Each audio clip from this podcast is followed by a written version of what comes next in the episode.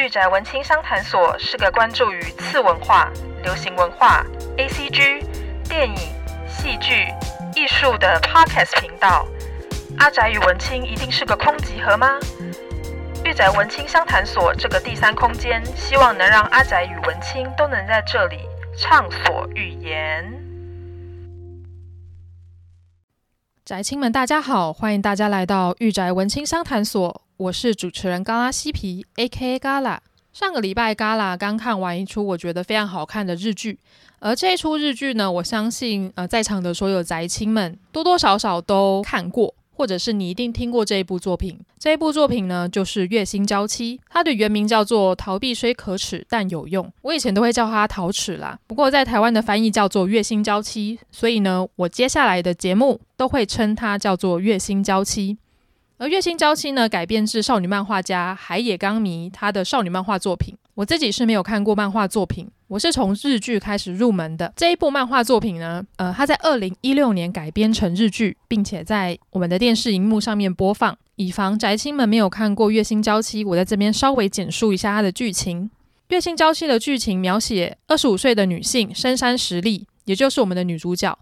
由国民老婆新垣结衣所饰演。他因为就读心理系的关系，在就职活动不断的碰壁，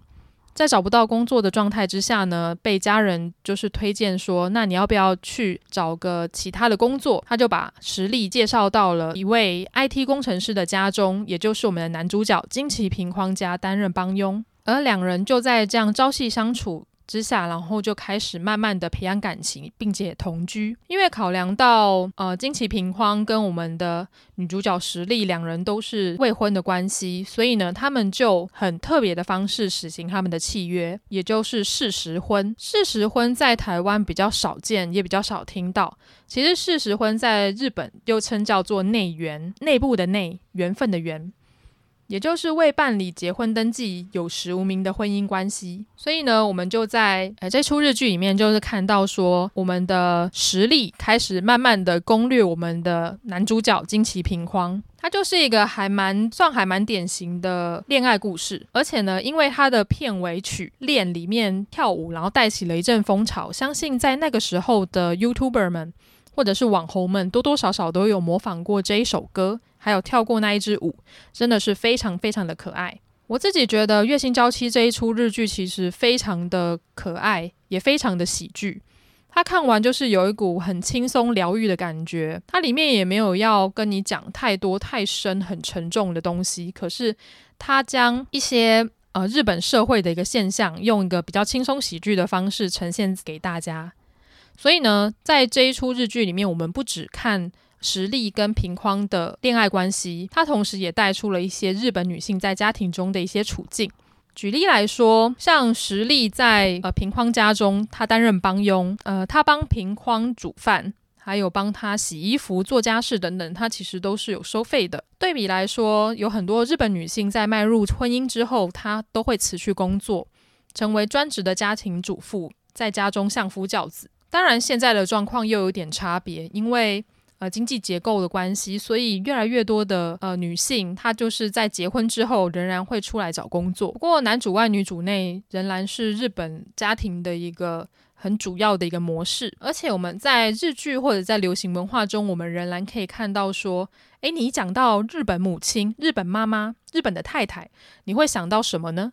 你可能在你脑中浮现的会是一个很温柔的母亲的一个现象，目送丈夫上班的一个好太太。而这个好太太呢，就是每天会在家里呃做爱妻便当，然后甚至帮小孩子准备便当，里面还会有很可爱的小小熊的胡萝卜，或者是会有那种很可爱的小章鱼来展现妈妈的厨艺，或者是他们会在玄关那边目送自己的丈夫上班，然后并且对他们说“いってらっしゃい”，一路好走这个样子。就连在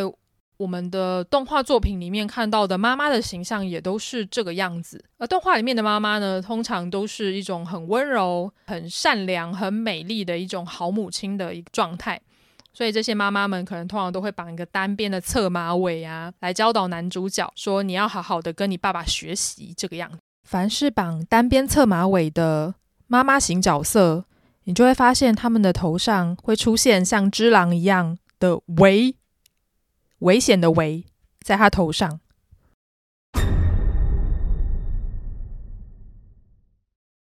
不过，当然，现在大家都会说，通常有绑单边侧马尾的女性角色，通常都会领便当，所以这个是一个非常危险的发型。而在这样的推波助澜之下，所以这些形象基本上已经快成为呃日本女性一个撕不掉的标签了。就跟我们的女主角实力，她在平荒家中打扫煮饭，他是会领薪水的。可是呢，在一般的家庭主妇的家庭生活中，他们的劳动其实是没有办法领到月薪的，包含到说他们要三百六十五天带他们的小孩啊，然后在先生出门工作的时候，他们必须要做家事。我们一般的上班族上班打卡，然后下班就回家放松休息，然后迎接明天的挑战。可是呢，我们的全职家庭主妇呢，他们是没有办法打卡下班的，他们三百六十五天都是在一个 on call 的状态。所以呢，现在看到我们的很多人的母亲。她辛辛苦苦将我们拉拔长大，要照顾这个家庭，其实是非常辛苦的，而且还要帮忙打扫啊、做家事。基本上，我会觉得说，现在的家庭主妇基本上都是为爱劳动的一个状态。所以呢，在《月薪娇妻》里面，它里面就有提到很多关于呃日本女性的一个劳动到底是什么样的一个状况，而且小孩要谁顾？家事又要谁做呢？这些我们平常在呃结了婚之后的家庭里面，基本上都会遇到的一些问题，在这个故事里面，用一种很可爱、很轻松的方式去呈现出来。所以，我们常常可以看到我们的女主角实力，她的脑中会有很多的节目的妄想。例如说，她最喜欢妄想的节目就是《情热大陆》，然后它里面就会成为各种受访者，然后去回答这些问题。我就我自己会觉得这个时候的结衣非常的可爱，而在我们二零二零年的呃新春特别篇里面，里面我们的实力跟平匡终于结成连理了，而且他们还有了爱的结晶，就是他们两个有小 baby 了，也算是苦尽甘来啦。因为我记得当时在本传的日剧里面。当实力他一直想要对平匡示好的时候，你会发现平匡是有点想要逃走的状态，因为他活了三十五年，他没有任何的恋爱经验，所以当他自己感受到被追的时候，可能会陷入一段关系的时候，他自己是感觉到很害怕的。我就记得当时有很多的网友，尤其是男性的网友，他会觉得说：哈，如果有一个像新垣结衣这么可爱的女孩子来追我的话，我当然二话不说就是要跟她在一起啊！谁会像惊奇平匡那样子扭扭捏捏的，然后欲拒还迎的？到底是不是男人呐、啊？不过呢，在新春特别篇里面，我们可以看到，其实平匡他真的是一个非常有担当，而且非常可爱的一个男生。接下来我就会呃谈论到就是新春特别篇的一些剧情。如果在意的朋友们，欢迎就是看完新春特别篇以后再回来听这一集的 podcast。当实力发现说，诶，他可能有小孩子之后，他就跟着平匡坐在沙发上面，然后跟他说，就拿起了他的验孕棒，然后跟他说，我有小 baby 了。然后平匡当下的一个反应，竟然不是。非常的兴奋或者非常的激动，然后大叫说：“天哪，我要当爸爸了！”然后抱着实力旋转。他当下的反应非常的冷淡，就跟实力在呃剧中，他就想说他那个冷淡的表情到底是怎么一回事？难道难道我怀孕他不开心吗？其实平匡他是有点太过紧张了，因为他无法当下做出判断。他可能当时的脑袋里面会出现了蹦出千百个念头，就是非常的实际去思考这样的状况，还有他们未来要怎么样走，所以他当下没有办法就是释放出一个很兴奋的一个情绪，所以故事就此展开。我们在这个将近两个小时的故事里面就可以看到说，呃，实力跟平框去怎么样应对这个改变，包含到说，呃，实力开始怀孕之后，她的肚子越来越大，然后。她甚至会产生很严重的孕吐啊，跟昏睡的一个状况。她要怎么样在呃怀孕的怀孕这么不舒服的状况之下，就是维持好她的工作，跟维持好她的身体跟家庭，这就有点困难了。当实力她陷入因为怀孕陷入昏睡的时候，家里面的家事就变成我们的男主人，也就是平匡要去处理。而且它里面有提到一个非常现实的问题，就是男性要不要去申请这个所谓的陪产假的这个问题。当然，女性因为毕竟可能在呃华人圈子，女性还要呃坐月子啊，不然很怕会因为生小孩把身体弄得不好这个样子。像我现在打工的地方的主管，他因为去年二月，然后要生小孩，所以他就请了将近半年的假。不过在这半年的途中，他除了要一边照顾小孩，他同时也会打电话去跟他的职务代理人，也就是我们的主管去确认任何的事情。然后甚至他可能会借用到公司的哺乳室，然后在那边挤奶，再带回家给他的小孩子喝。而我有一些朋友也因为呃怀孕、结婚怀孕的关系，所以他们。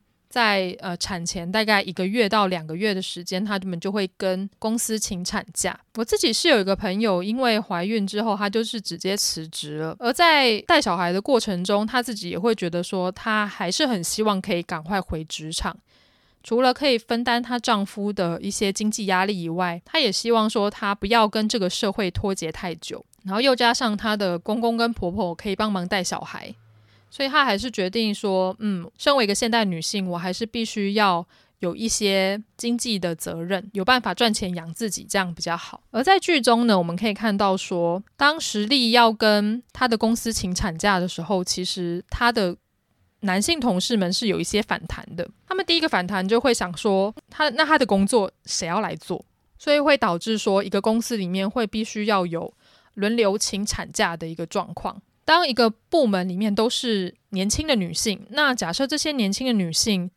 必须要请产假，那这些女性的工作交到其他人手上，不就等于会加重了别人的负担吗？但是在剧中，她最后有提出了一个很好的回应，就是一个健全的公司体系应该是可以让女性的员工安心的去生产。大家都说，既然孩子是未来的栋梁，可是当一个女性没有办法安心的去生产，那我们要怎么样扶持我们国家的下一代呢？还有包含到说，呃，其实台湾现在公托的制度还并不是那么的完全，也就是公托非常的难抽，所以基本上呢，刚有小孩的父母们总是会伤透脑筋，想尽办法要去抽公托。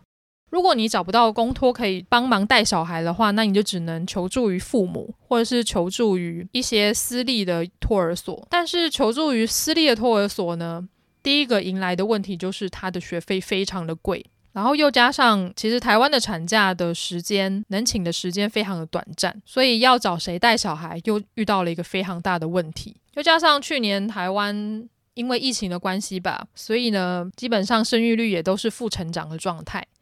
这基本上已经变成了国安危机了。就讲到说，呃，带小孩还有做家事的劳动，对于正职的家庭主妇来讲都是不支薪的。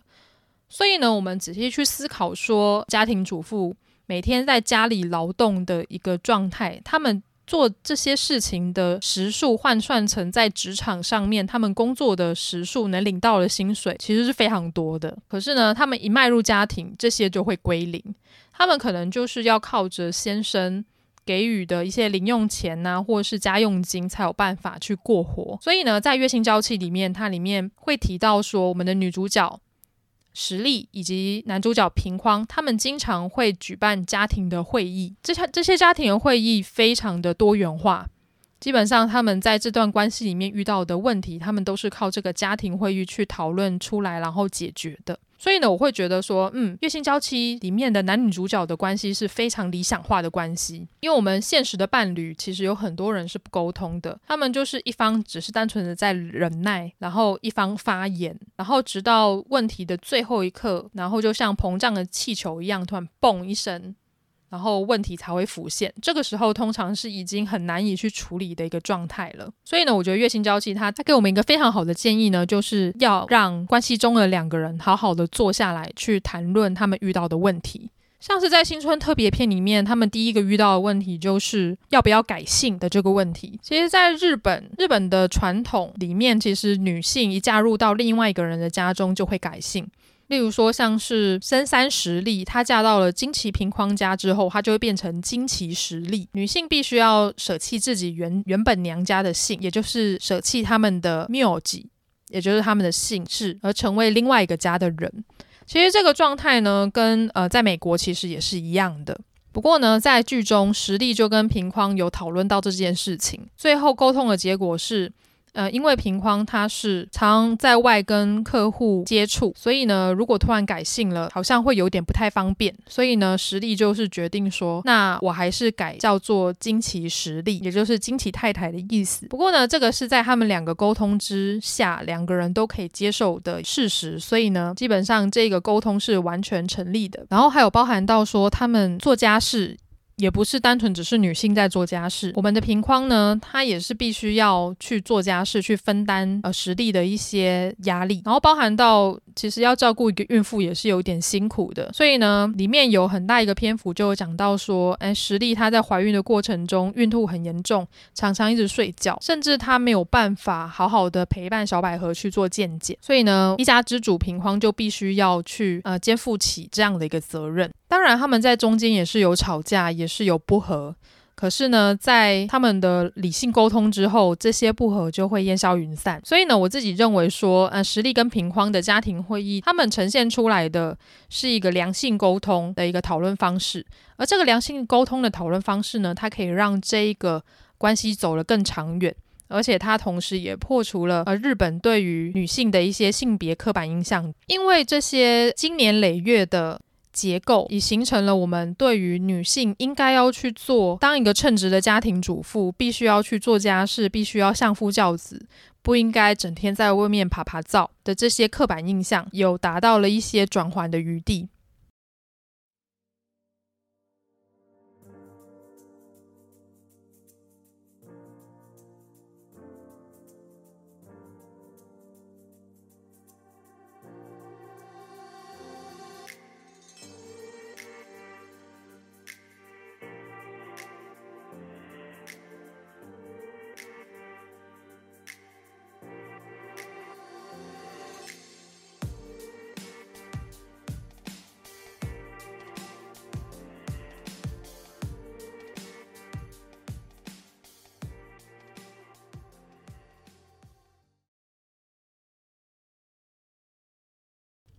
既然讲到家庭关系，那除了《月薪娇妻》以外，我还想要再推荐另外一部影剧，也就是电影，来推荐给宅青。比起描绘理想家庭关系的《月薪娇妻》，我想要推荐的另外一部电影，就是二零一九年上映的韩国电影《八二年生的金智英》。比起和可爱的小两口。也就是《月薪娇妻》里面的实力跟平框，八二年生的金智英这一部电影就严肃了很多。这部电影是改编自韩国的呃著名作家赵南柱的同名小说。你可能会想说，金智英是谁呀、啊？金智英其实是韩国大概七零八零年代非常普遍的一个女生的一个名字。有点像我们台湾的雅婷啊、怡君啊、怡婷啊等等的，非常亲切自然的名字。所以呢，呃，赵南柱他自己有讲说，他会将女主角取名叫金智英，是因为金智英她代表了很大多数在制度底下挣扎的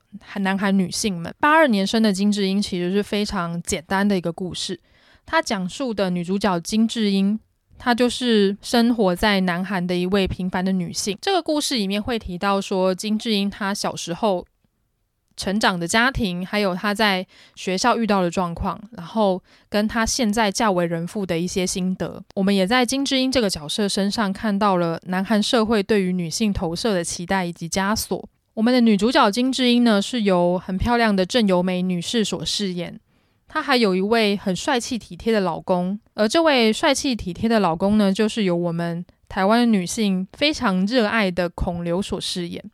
说到孔刘，不得不说，他之前在《咖啡王子一号店》的时候，真的是虏获很多婆婆妈妈的心，就包含到我妈，她也是孔刘的粉丝。她当初还跟我抢电脑，就是为了要把孔刘设成电脑的桌面，当然马上就被我改回来了。金智英她就是一位平凡的女性。生长在不愁吃穿的小康家庭之中，有一位帅气的老公跟一个可爱的女儿。照理说，这样的人生应该没有什么好抱怨了吧？不过呢，这个剧情就是这么的活生生、血淋淋的，将韩南韩女性在南韩这个国家遇到的一些性别不平等的状况，直接血淋淋的摊在我们的面前。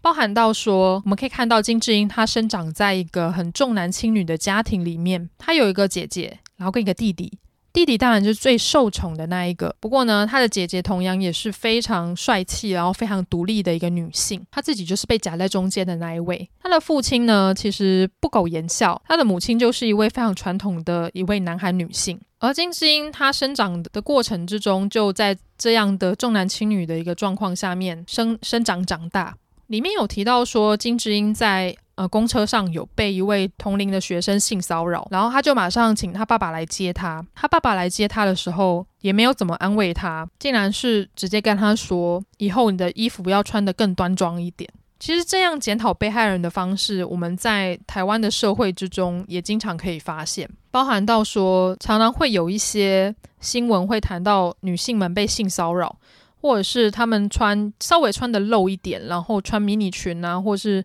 天气比较热会穿呃坦克背心出门，露出的皮肤稍微多一点，然后被性骚扰。通常这个时候下面的网友留言都是啊，穿那么少不就是要让别人摸一下吗？或者是。你穿这样是想要勾引谁？然后甚至也会有人直接把穿的比较紧身的女生的照片直接 po 在网络上面。因为我自己认为说，其实女生穿不管穿多穿少，这都是她们行使自己身体自主权的一个方式。穿的少不代表她允许任何人去摸她，任何人去碰她。因为好像穿的少，穿的稍微辣一点，就会变成。诶，这个女生很随便，她不懂得保护自己。我们必须要靠着衣服去束缚现代的女性。我觉得基本上会让女生暴露在一个随时要警惕自己、自我审视自己，或是甚至晚上走在路上感到很害怕的一个世界。我觉得这是对女生非常不公平的。然后在看金智英的时候，我心情其实非常的难过，因为它里面有提到非常多其实台湾有发生过的一些现象。当然。跟日本还有韩国比起来，其实台湾对于女性的尊重，还有对于女权的发展，其实是先进很多的。因为光是从呃八二年生的金智英这一部电影才准备要宣传的时候，就在南韩引起了非常大的轩然大波。像是孔刘他有他在宣传的时候有出来讲了一些话，然后他讲的这些就是把孔刘捧到天上。不过当我们的女主角金智英的饰演者。也就是郑由美女士，她出来讲话的时候，其实就遭到了很多韩国男性的非议，而且也很多人对于赵南柱所发表的这个小说提出了很多攻击。例如说，其实金智英这个角色在电影里面，她因为压力过大。而会产生出另外一个人格，而这些网友们呢，并没有去同情金智英这个角色，而是直接直指说她本来就有病，或者是诶，我的母亲其实他们从小到大都是过这样的生活，你会觉得他们不不高兴，然后不幸福吗？然后就开始群起攻击，就是赵南柱我们的作者。其实看了这么多新闻，我自己也是觉得蛮难过的，包含到说，呃，大家其实都知道说，南韩它虽然里面有很多很帅的欧巴。他们是靠着影剧产业，还有像是男子偶像的团体呀、然后起家的。但是其实他们整个国家对于女性的尊重还是少了一些些。其实像之前南韩的演艺圈里面有很多女星，因为一些网络霸凌、网络舆论，然后选择自杀。然后甚至是里面有很多潜规则在进行，真的是男孩的演艺圈女星自杀的人数真的是非常的高。然后包含到说前几年发生的 N 号门事件，其实再三的显示出来南韩产生的厌女的一个状态。谈到厌女，就不得不谈说之前有一本书非常的红，那本书的名字叫做《这是爱女，也是厌女》。我在这边稍微读一下它的内容简介，它里面提到说。厌女是一座墙，有人说这是保护，但它更像是一个禁锢。为何这座墙比我们想象中的更牢不可破？厌女又是如何以爱女的面貌现身？而这本书里面就在提，像时至今日，为什么厌女还是个问题？有些人认为。女性地位提高，呃，厌女已经不再是问题了。不过呢，其实大家都知道，像是我们在很多网络的论坛，尤其是匿名论坛里面，仍然存在着很多厌女的一些人士，他们会对着女性品头论足。所以，当你想要了解说什么是厌女，什么又是爱女？我会推荐大家去看一下这本书。当然，也不只是男性会厌女，其实女性也会厌女。在看完这本书之后，我自己也会深深的去反思一下说，我以前是不是也做了很多会厌女的行为？说不定我们本身都在做这些事情，只是我们自己没有发现罢了。多去了解一些事情，也许你会对自己有更多的认识。呃，话题回到八二年生的金智英，其实我记得在金智英呃结婚之后，他们就有了一个女儿，可爱的女儿。里面有一幕是讲到说，金智英她跟着女儿一起出门。她去了咖啡厅，想要买一杯咖啡，却发现说有其他的年轻上班族在旁边对她议论纷纷，然后甚至叫他“妈虫”。妈虫这一词呢，其实是南韩网络用语里面对于全职家庭主妇的一个代称。它一开始是称一些呃全职的家庭主妇，他们教不好小孩，然后因此叫他们“妈虫”。不过后来指涉的更多，妈虫这一词后来就成为了形容家庭主妇不是生产，只知道享受，就跟吸光老公薪水的吸血虫一样。我那时候看到这一幕的时候，就想说，怎么会有路人会随便对着路边推着的娃娃车的妈妈这样子讲啊？大家都知道说，南韩、日本跟台湾就是三大东亚不止结婚率低、离婚率高，而且小孩还生得特别少的国家。照理说，有小孩出生，看到年轻的妈妈。推着婴儿车出来，应该要感到很高兴啊，就代表说，哎，我们下一代还有一个新的希望产生。如果当一个年轻的妈妈推着婴儿车出去，都要这样遭受人家非议，这样子谁还敢生小孩啊？就是对于一个妈妈的一个不尊重吧。而南韩的现实就是如此的可怕。所以呢，除了这件事情，然后后来还包含到说，金智英她在她的婆家其实过得也不是特别的开心。你会发现到说，他们家族聚会的时候，金智英她一个人在旁边做菜煮菜。然后她的婆婆就送给她了一围裙，虽然美其名是婆婆送她东西，但其实上那个围裙就只是她在银行里面拿到了一个赠品而已。这其实是看起来是非常难过的。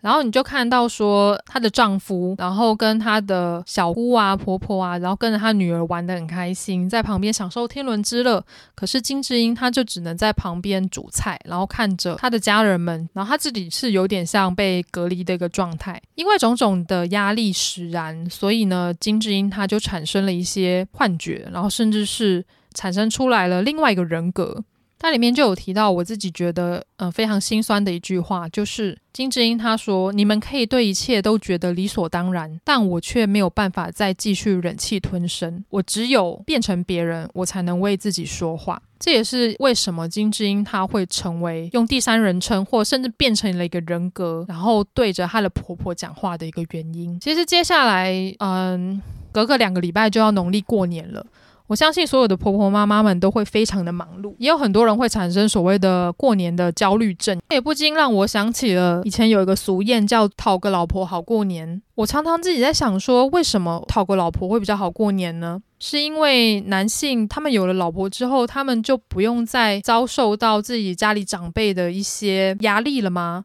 还是你讨个老婆，就有一个老婆可以可以跟着婆婆一起学煮菜，一起分担家里的大小事，甚至是大扫除，还有煮菜的这些重责大任了呢？过年对女生来讲真的是一个非常大的一个挑战，然后甚至是战争。不过呢，现在我相信有很多家庭也决定不要自己煮了啦，因为自己煮实在太辛苦了。他们决定就是直接去饭店吃饭，然后甚至去饭店，然后买年夜菜回来自己微波一下，然后热一下就可以吃了。这其实也是一个变相的解决方式。而我自己想要谈的，而我自己拉出这两部作品，也就是《月薪娇妻》还有八二年生的金智英这两部作品，其实让我看到了日本跟南韩两个国家他们的女性的处境其实都蛮像的，就包含到台湾。就借由这两部作品，我更加的了解说，哦，这。这两个国家的女性是怎么样去生活的？在看完金智英之后，我当时有密我的南韩的朋友，他说他看了也是非常的难过，然后也非常的沉重。可是呢，他自己也说了。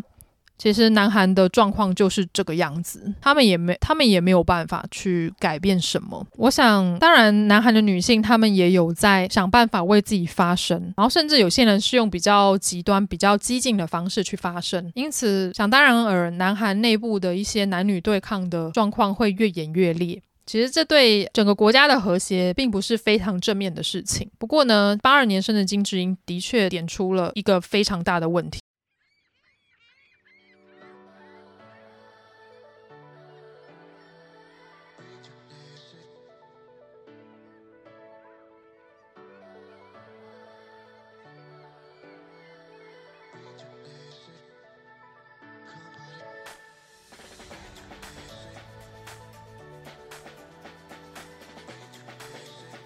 最后，我想要谈论到的是，呃，养育小孩的这一块。其实，月薪娇妻跟八二年生的金智英都有提到，就是养育小孩是谁的责任的这个问题。像在月薪娇妻的新春特别篇里面有谈到说，我记得有一幕是，当我们的男主角平匡对着刚怀孕的时力，很真诚地说出了一句话，就是“我会尽力的辅助你”。听到这一番话的时力，并没有感到很高兴，反而。他生起了闷气，实力对着平框说：“为什么是尽全力的辅助我？我们不是要一起成为父母的吗？”其实，在一对夫妇成为了一对父母的时候，常常养育小孩、照顾小孩的责任就变成了母亲的责任。虽然说，呃，小朋友他是从呃妈妈的子宫跟产道里面生出来的，但是并不代表父亲就可以在小孩的成长之中缺席。其实这一点在八二年生的金智英里面有提到，也就是里面的男主角，也就是金智英的老公，他对着智英讲说：“我会支持你，我会去帮你。”所谓这个帮，这个帮的意思，帮忙的意思，好像是原本这不是我要做的事情。这应该是你要做的事情，可是我会去帮你。可是问题是，养小孩不是应该就是夫妻两人的事情吗？只是在《月薪娇妻》里面，女主角实力就是很直截了当的对着孩子的爸，也就是平匡，直接讲出了这句话：照顾小孩不是我们两个应该要一起做的事情吗？我在美国遇到的那一对年轻夫妇，出游的时候，他们的女儿都是睡在婴儿车里面。他们自己有婴儿背带，爸爸跟妈妈会轮流背。然后当呃小朋友要上厕所的时候，就是要换尿布的时候，也是爸爸跟妈妈会轮流带去厕所里面换。有时候妈妈突然在忙，比较不方便的时候，她就会对着她的先生说：“亲爱的，你去帮女儿 Judy 啊，他们的小朋友叫 Judy，就是很可爱的名字，是一个小女生，帮 Judy 换个尿布吗？虽然我知道呃照顾小孩是非常累的一件事情，不过。”他先生也是带着女儿，然后就走到厕所里面去换尿布了。而且平匡的父亲，平匡的父亲也是一个很好的对照组。平匡的父亲就是平常不苟言笑、稍微比较传统的日本男性，他就对着平匡说：“啊，你要当爸爸了，你要好好的照顾他们，你要让自己变得更强，变成这个家里面的一家之主。”听完时力那一番话的平匡，自己也对着他的爸爸讲说。这个家应该是我们两个要一起去支撑的，而不是不只是他一个人支撑起来的。那时候他的爸爸还非常的不了解他在讲什么事情，那也许是比较早期的观念跟现代家庭的一个价值观的冲突，或是甚至是有一点出入吧。我自己是觉得，诶，还蛮有趣的这个对话。像八二年生的金智英，她后面有谈到说，呃，女主角智英她其实一直有个梦想，她希望可以出去工作。可是呢，当她一讲说，她要出去工作，她就马上遭到婆婆的质疑。那婆婆就直接跟她讲说：“你出去工作，你赚的有我儿子多吗？那如果你出去工作，那小孩谁要来带？那势必是两方一定要有一个人要牺牲。当然，智英的老公他自己也说他可以在家里面带小孩，可是马上婆婆就打电话来骂他了。我觉得这就是有点两难的两难的部分吧。虽然说两方都讲好了，可是其实结婚之后。你的生活就不只是只有两个人了，他有时候是整个家庭，或者是两个家庭都会牵扯在其中的事情。我想说，啊，也不外乎智英他会出现了多重人格的状态，在这样的压力之下，其实非常的难过，生活也非常的苦闷吧。就包含到之前台湾有个新闻，就是我的婆婆杀死了我的那一个新闻一播出之后，其实。就引起了很多呃我身旁的女性的一些讨论，甚至看完之后，甚至有人会说好可怕，我真希望不要结婚了。当然这是特例，不过呢，有时候看到婆媳的问题，也会觉得说，嗯，要处理好婆媳的问题，不只是。婆婆跟媳妇的事情，先生也是要要去负起责任，当做沟通的桥梁的。当然，现代社会所有家庭的组成是越来越多元了，包含到台湾之前，呃，同性婚姻通过之后，多元成家的一些议题也被拿出来谈论。我们也逐渐的脱离到可能台湾传统社会里面会出现的一些什么童养媳啊，或者是呃媳妇就是被婆婆压着打，最终要等到一天媳妇熬成婆才能好好享清福。服的一个状态。我相信在台湾的一些，其实，在台湾大部分的家庭里面，已经很难看到这样的状况了。可是呢，对于女性权利的一些发展，我们仍然在进行中。我觉得由流行文化的产业里面，日剧《月薪娇妻》，他用他借由戏剧提出了很多方法。他提出了日本人现在遇到的问题，他们也不再那么传统了。他们想要借由很多讨论的方式来改变这个社会结构。他们用一个比较正向、比较开心、比较喜剧的方式来谈论呃家庭关系的转变。我觉得这很好。韩国呢，它同样也以呃八二年生的金智英这一部电影来谈论韩国女性遇到的迈入家庭之后会遇到的状况。而至于台湾呢？我这边还没有找到专门在讲台湾婚姻关系的一些、呃、台剧。如果大家有看到有在讨论呃女性地位或者是女权或者是呃婚姻关系的台剧，就是欢迎大家告诉我哦。呃，《月薪娇妻》它有个优点就是它不只是在讲实力，我们的女主角的故事，它同样也谈到了亲情贫框。他为了这个家庭所付出的很多事情，所以我们在看完之后会觉得啊，平匡虽然他真的有点其貌不扬，他就就连个性也是有一点避俗，有一点闷闷的一个呃理工阿宅，可是呢，他真的是很可爱，他非常的有责任心，而且也很敢于发言。他当时就很直截了当了，对了他那个有点轻浮又很油的主管，就直接讲说我要休育婴假，然后甚至还为其他的女性同事发声。我觉得金崎平匡这个角色真的是非常的可爱。当然，星野源这个角色，我从呃十年前的秋叶原 at Deep，如果大家有去听我的上上集，也就在讲池袋西口公园的那一集，里面有谈到秋叶原 at Deep。里面就有星野源所饰演的一个角色。那时候我想说，哇，天呐，我从十几年前就就看过星野源了，没有想到他是在《月薪娇妻》这一部日剧开始大红，然后甚至大家也都发现他唱歌的才华，我觉得真是非常的厉害，也真的是，嗯，蹲得越久，跳得越高啊。而在八二年生的金智英里面，就稍微可惜了一点点，它里面虽然孔刘的饰演的男主角就是非常的帅，也是非常好的老公。可是对他的琢磨比较少，所以我们可以看到很多在讲婚姻关系里面的女性相关的戏剧或电影里面，通常男性是比较容易被忽略的一个存在，就让我想到。我之前看的一出呃电影叫做《婚姻故事》，里面有一个女律师讲话非常的犀利，也非常的辛辣。她就直接对着我们的女主角，就是史嘉丽·乔韩森所饰演的女主角讲说：“其实在，呃基督教的历史里面，我们可以看到呃圣母玛利亚她生下了耶稣，然后她的耶稣的父亲就是那个经常消失的天父，她用天父的消失来暗指说，家庭关系里面通常带小孩都是母亲的责任。”而父亲呢，他就是一个 absent，就是一个消失，然后隐秘，甚至不管家庭内部事情的一个存在。我觉得女律师讲的这句话，她用基督教的、用宗教的方式来暗指家庭关系，我觉得这一招非常的高明，也很贴近美国的一个状况。当然，听完这句话，我会觉得哇，真是超级讽刺。当然是讲得很好。不过呢，我们也可以来思考说，呃，未来我们的家庭关系要怎么样做会更好？会不会哪一天真的会变成了一个女主外男主内，或者是男性也会下厨，然后家家务是两人分担更理想的状态呢？这一点还需要我们大家共同的努力。如果你有看到有在讲家庭关系迈入婚姻之后的女性的困境的一些好看的台剧的话，欢迎推荐给我哦。当然，八二年生的金智英的故事最后，随着女儿逐渐的长大，她的老公道贤也开始帮智英来管、来打理家里，然后来照顾女儿。智英也有更多的时间可以去实现她的梦想。她在她的家庭跟她的事业梦想中达到了平衡。她成为了一位作家。这个故事听起来很激励人心，然后也将这一个很严肃。然后带有点蓝色忧郁气氛的故事，在最后给他一个很好的完美的 ending。在看完这部电影之后，我们也应该要来想一想，说不定这个世界上还有很多的智英仍然遭受到这样的家庭观念的一个绑架。虽然说我已经到了适婚年龄，但是我没有结婚，我也还没有小孩。看完这两部作品，我仍然对里面的剧情就是深有戚戚焉。我从《月薪娇妻》里面，从平框还有实力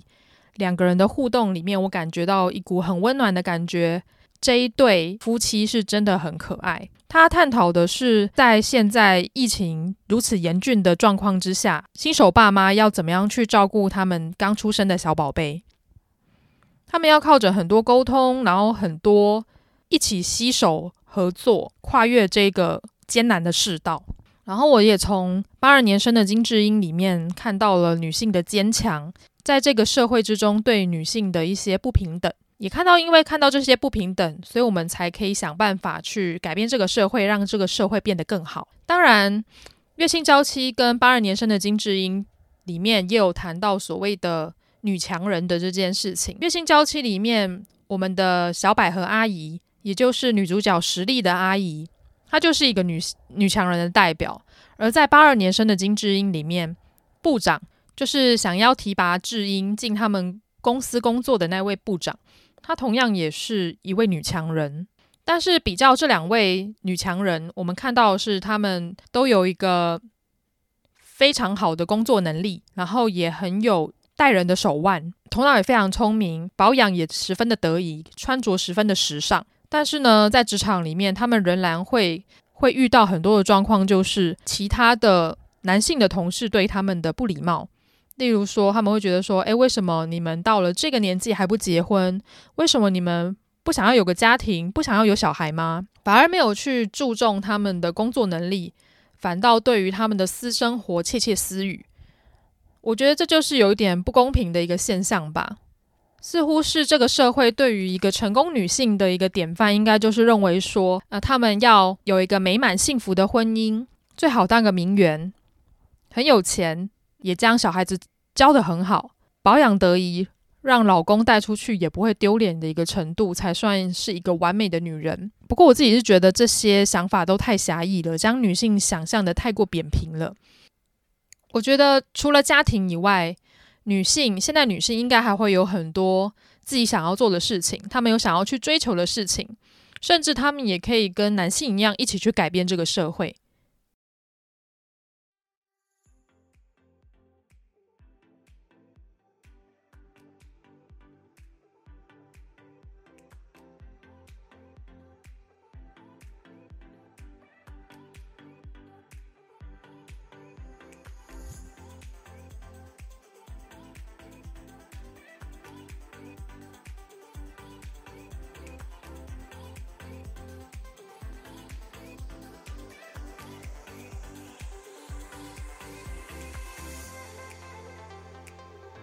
先跟大家预告一下。二月份的御宅文青商谈所有很多活动，不只是新年的特辑啊，或者是抽奖的活动都非常的多。如果有兴趣的朋友们，一定要来追随，就是御宅文青商谈所的 IG。你只要在 IG 输入“嘎拉西皮”或是“御宅文青商谈所”，应该就可以找到我喽。如果不想要错过任何的资讯，就一定要来 follow 我的 IG 哦。如果有任何想要推坑、任何想要聊天的朋友们，欢迎到我的各大 social media，我经常。出现的场所就是扑浪跟 IG，就是欢迎大家来这边找我。就这样，